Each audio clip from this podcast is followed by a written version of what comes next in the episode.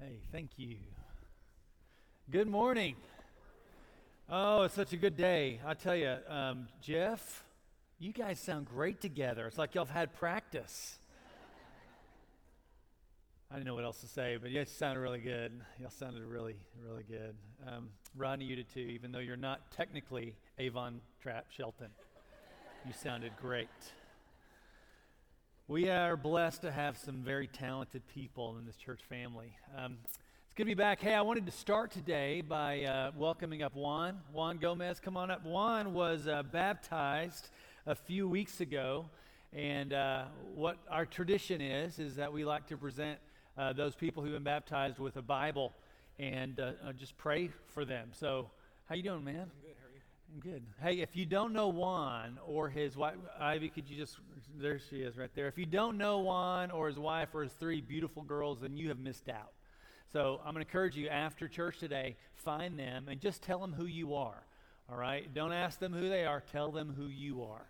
They're, they're just great people. But hey, I wanted to in, uh, just give this to you. This is a filament Bible. And what it is, Filament Bible is pretty cool, by the way, and I'll say that. It's cool, right? Because it is a it has an app that goes with it. So uh, if you have any questions about any type of uh, passage, just scan it, and it'll open up all these extra resources and stuff.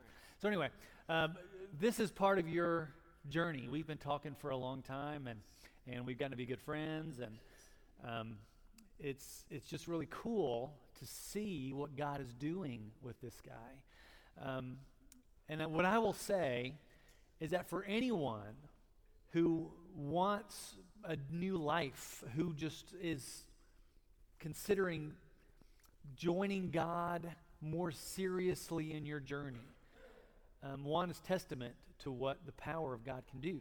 So, anyways, I'm very happy to know you. And I told him he had to have a four minute uh, speech prepared, but he didn't like that. So, Instead, I will pray for you, okay? God, thank you so much for my friend Juan. Thank you for his, uh, his passion for you. Lord, his desire to want to serve you and to be your man. Lord, thanks for his sweet family, and I pray that you would bless them with every good thing. Lord, let him know that, that you are here as, as are we, his church family, Lord, when his strength is good and when his strength is not so good. Lord, we love you. And we thank you for this, this moment. Um, I pray that there are many more like Juan to follow. In Jesus' name, amen. Amen. Love you, brother. Thanks, thank brother. You. All right. See you, man. All right. God be with you, brother.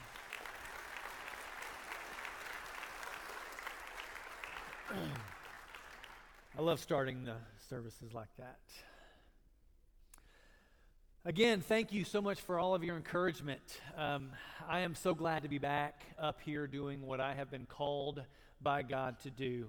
Uh, this is the 4th of July weekend. This is the moment when we celebrate, well, many different things, but, but uh, I personally uh, love to celebrate not my independence from God, but my dependence on Him. Uh, this is a moment uh, that we gather each Sunday to just celebrate and to let people know that we are declaring our allegiance to God. And we are so thankful to be in a country like we are in. We are blessed people. Today, we are continuing our series on the power of words, and more specifically, today, we're going to talk about how God chooses to use his words and the words that God chooses to use, and how that should influence the way we use our words. And I want to encourage you to have your Bibles handy. And if you have a phone or an app, uh, our church app, uh, we have notes and we have all the passages in our app too, so you can follow along in that as well. So, one of the questions that I have as we begin is how often do you choose the words that you say? Um, how often do you, do you think before you speak? Me, is, it's a rel- you ask my wife, it's a relatively new occurrence for me to, to think before I speak. Um, I'll just give you an example. Okay, I have been known to put my foot in my mouth on occasion. That's why last week, you remember one of the things that I pray before I go see anybody is, Lord, keep me from saying something stupid, right? The reason is because there is precedence for that. So we were at a church potluck, and do you remember those? It's when people actually bring food and we all eat it together. um, we had a church potluck, and uh, and so I went and got three desserts to share with my wife. To share with my wife, and and so we're sitting there, and we have some good friends of ours are sitting right across the table from us. Travis and Mindy Stewart. They're now missionaries in Nicaragua at Misión para uh, Misión de, what is it? Um, yeah, yeah. Um, it, it's a great organization. They are there in Nicaragua, but they are good friends of ours, and they're sitting across, and we're all eating these desserts. And, and so they're like, Well, which ones do you like? And I said, Well, I like this one, and I love this one, but this one not so much. And, and Shelly's like, uh, are you sure you don't like the center one? I said, no, I, I, love this one. I love this one, but not this one. And, and Travis said, so you don't like the one in the middle? And I went on, right? I said, no, no, no. Love this one. Love, but do not like this. And I just was going on. And he says, oh, well, that's my favorite dessert. And, and Mindy, just, Mindy always makes that for me and decided to bring that tonight. And I'm looking, and Mindy's right across from me, just looking at me. I mean, how do you get your words back? They're just out there now. I mean, we'll still laugh at that because I, I was, I guess I was trying to be funny, but I'm really making it yes, yes, no.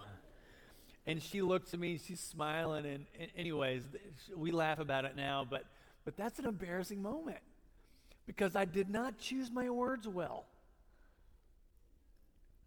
Words are powerful. They can create powerful memories. Words, believe it or not, words have meaning and weight. And some words are more loaded with meaning, not because necessarily the gravity, but because some, some words are just old. And have you ever thought about what are the oldest words in language? It's, it is an interesting uh, study. You know, uh, even though languages are different, there are a lot of words that mean the same thing. They, they have, uh, you know, they, they come with an image with them. For example, some of the very oldest words that have been identified, uh, thousands of years old, these words, like mother, um, fire, um, worm, actually. Worm is, is a very old word. Give is a very old word. It's not something I invented just to tell you every Sunday. The word give is a very old word. Um, hand, coincidentally, the word old is one of the very oldest words out there. It would have been funny if the word new was one of the oldest words, but it's not. The word of God is quite old. And I don't know if you think about just how old the word that God used, the words that He uses, how old those words are. The very first spoken word in the universe that we know of came from God Himself. Looking at Genesis 1, we're told, in the beginning, God created the heavens and the earth. Now, the earth was formless and empty, darkness was over the surface of the deep, and the Spirit of God was hovering over the waters. And God said, let there be light. And there was light. In fact, he looked at the light and said, It is good. The very first words that God used, that God chose to speak, brought light into the world. And if you keep reading, you'll notice that the rest of the words that God uses in that very beginning were words not only of light, but also words that brought life into a very dark and dead world. Now, in the beginning, there probably weren't that many words just randomly being thrown around and, and tossed around without purpose, even in God's interactions with people, with those people that He chose to speak with, whether it be Adam or, or Abraham or, or um, even Moses.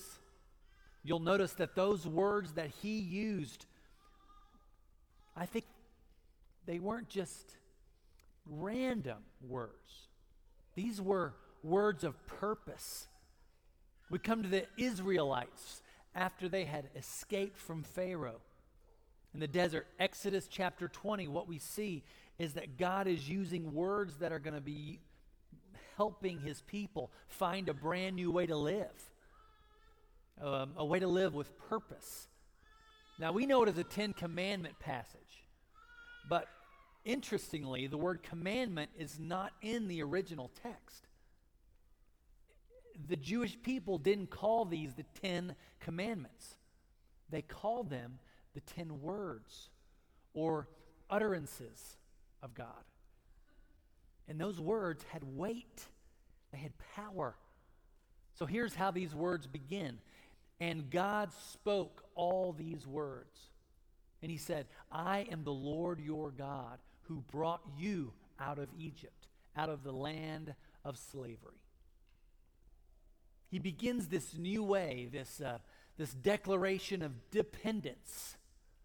He begins that by reminding his people with these very first words that He is their God. He is the one responsible for saving them. It wasn't of their own accord. And because He is their God, they shouldn't have any other gods before Him. So don't make any idols. Don't make any graven images because they aren't real. They will only distract you and shorten and disrupt your life. And we still reference these 10 words of God because they are powerful and they lead us into a, into a new way of living. These words carry weight and consequence, and they carry the way to life. So when he speaks these words to them, he did so with power and spectacle. And when God spoke, it wasn't just words, He spoke with the world, with the earth, and people were terrified. This is what it says next in verse 18. When the people saw the thunder and lightning and heard the trumpet and saw the mountain and smoke, they trembled with fear. They stayed at a distance and they said to Moses, Speak to us yourself and we will listen, but do not have God speak to us or we will die.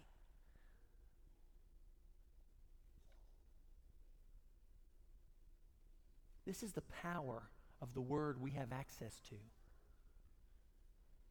This is the power of the word that is in our home right now, gathering dust.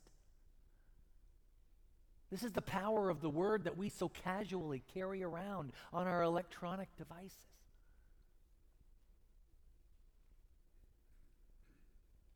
Powerful words, words we carry around, words we can think we think we can merely pick and choose to bolster our opinions or arguments. The Israelites were terrified when they heard God speak. So what do they do? Well, when Moses is up on the mountain, after that, they make for themselves a golden calf because you know what? Calves don't speak. Idols are a little bit more manageable. You can pretty much mold an idol into whatever it is you want it to be looked like. It can be controlled and contained, whereas the Word of God, the words God speaks, cannot be controlled, nor can they be contained. I mean, what are idols? In Psalm 115, the composer sings about this, about these idols that men and women still, even today, create for themselves. When he says their idols are silver and gold, made by human hands. They have mouths but cannot speak, eyes but cannot see. They have ears but cannot hear, noses but cannot smell. They have hands but cannot feel, but cannot walk, feet but cannot walk, nor can they utter a sound with their throats. And listen to this those who make them will be like them, and so will all who trust in them. When we trust in an idol we create for ourselves, and a God we want to manage and control, we lose our voice. We lose our ability to feel and to understand. We still do this. Anything we put trust in more than the God of heaven and earth is man made it's created. But what I know to be true is this a God who does not speak, a wordless God, is no God at all. Our God is the Lord God of heaven and earth, the one who spoke the universe into existence. Now, is God sometimes silent? Of course. But has and does God speak? Yes. And his words continue to bring life and light. And they continue to bear fruit. And they continue to have consequences. Now, we hear the word consequences, and sometimes we think that's a negative connotation. Everything we do has a consequence. Every action has a consequence. Every choice has a consequence. Sometimes they're great, sometimes they aren't. What are the consequences of God's words? Look at Isaiah 55. Isaiah 55, uh, he, he describes the power that God's words have. The words that God chooses to use have power, and this is what they do. For just as rain and snow fall from the sky and do not return there, but water the earth, causing it to bud and produce, giving seed to the sower and bread to the eater, so is my word that goes out from my mouth. It will not return to me unfulfilled, but it will accomplish what I intend and cause to succeed what I sent it to do. God's word has power, it has reach, it has purpose. Now, our words are sometimes abstract. We have 250 plus thousand words in our English language. Not every one of them has action to it. Some of them, I would say, are just careless, throwaway words. Now, the Jewish word for, for word is devar or debar. It depends on who you're reading. But it means word or matter or thing. Words to them were real, they always had a symbol or an action associated with it. They only had seven or 8,000 words in the Jewish language. So several words meant different meanings, but they all had action and symbol behind it. Real, tangible, not abstract. The words of God have very real effects. The Word of God has very real consequences. The truth it declares is real. The light it brings is real. And the life it offers is very, very real. Amen? In fact, the Word of God was the glue that held the Israelites together, it was the center of their universe because it offered light and it offered life, and it was something they spoke about and told stories about. They sung about it, they, they memorized it, they discussed it, they debated it, they incorporated it.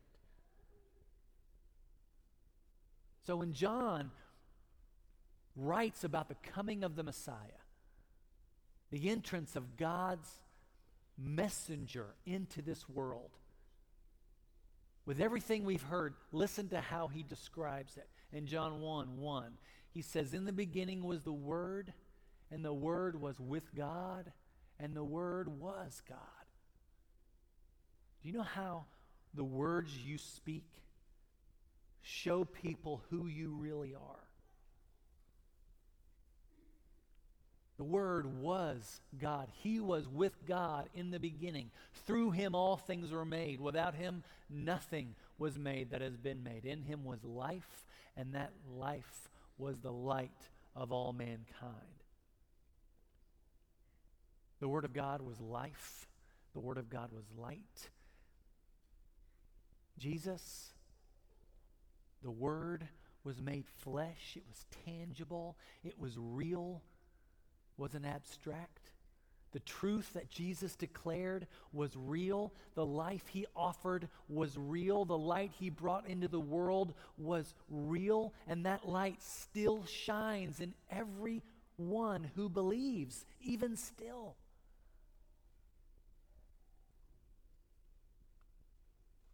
That light that, that shines in you, it is real. It is real if you've just been baptized. It is real if you were baptized 50, 60 plus years ago.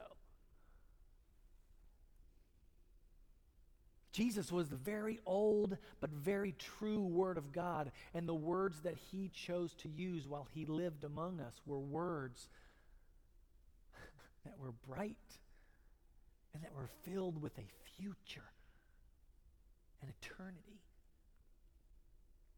Just as Jesus had purpose, his words had purpose. They weren't casually thrown around as if they didn't matter. Everything he said mattered. Every little exchange of words, every face to face confrontation where words were used, in every passing moment with someone he encountered, his words matter, as do ours.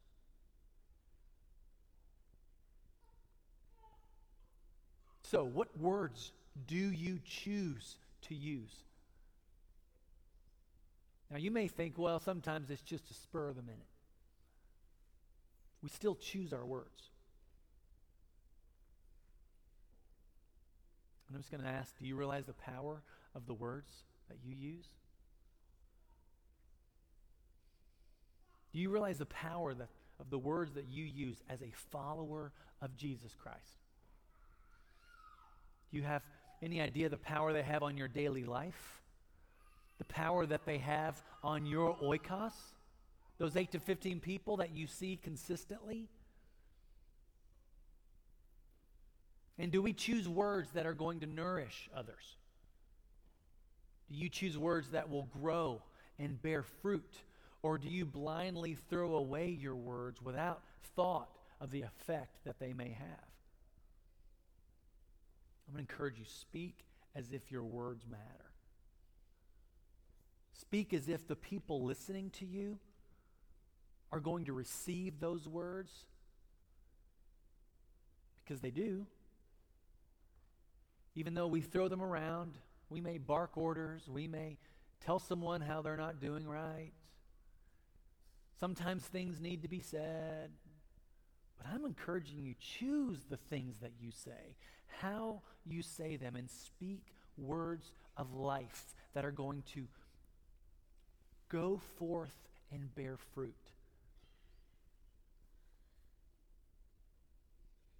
Those are the words God chooses to use. And I think when you do, God will bring forth such beauty in your world. God's word will not return to him unfulfilled. It won't. So imagine if we chose to use words that, that built up, that, that gave people purpose and a future. What kind of fruit would that bear? I think those words will do the work that God intended for them to do. So choose well the words that you speak. Because your words have, they have power. Because when we speak, we are planting. We're not just speaking, we're planting. So the question is will your words produce encouragement, strength, belief, and hope in others, or will they produce resentment or bitterness or fear? Peter encourages us in 1 Peter chapter 4. He says this very clearly. He says, If anyone speaks, talking to believers, if anyone speaks, they should do so as one who speaks the very words of God.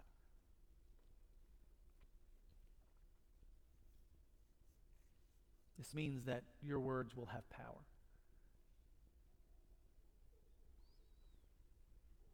So choose the, wisely the words that you use. Whether they are words that you speak directly to others, whether they're words about others straight to God.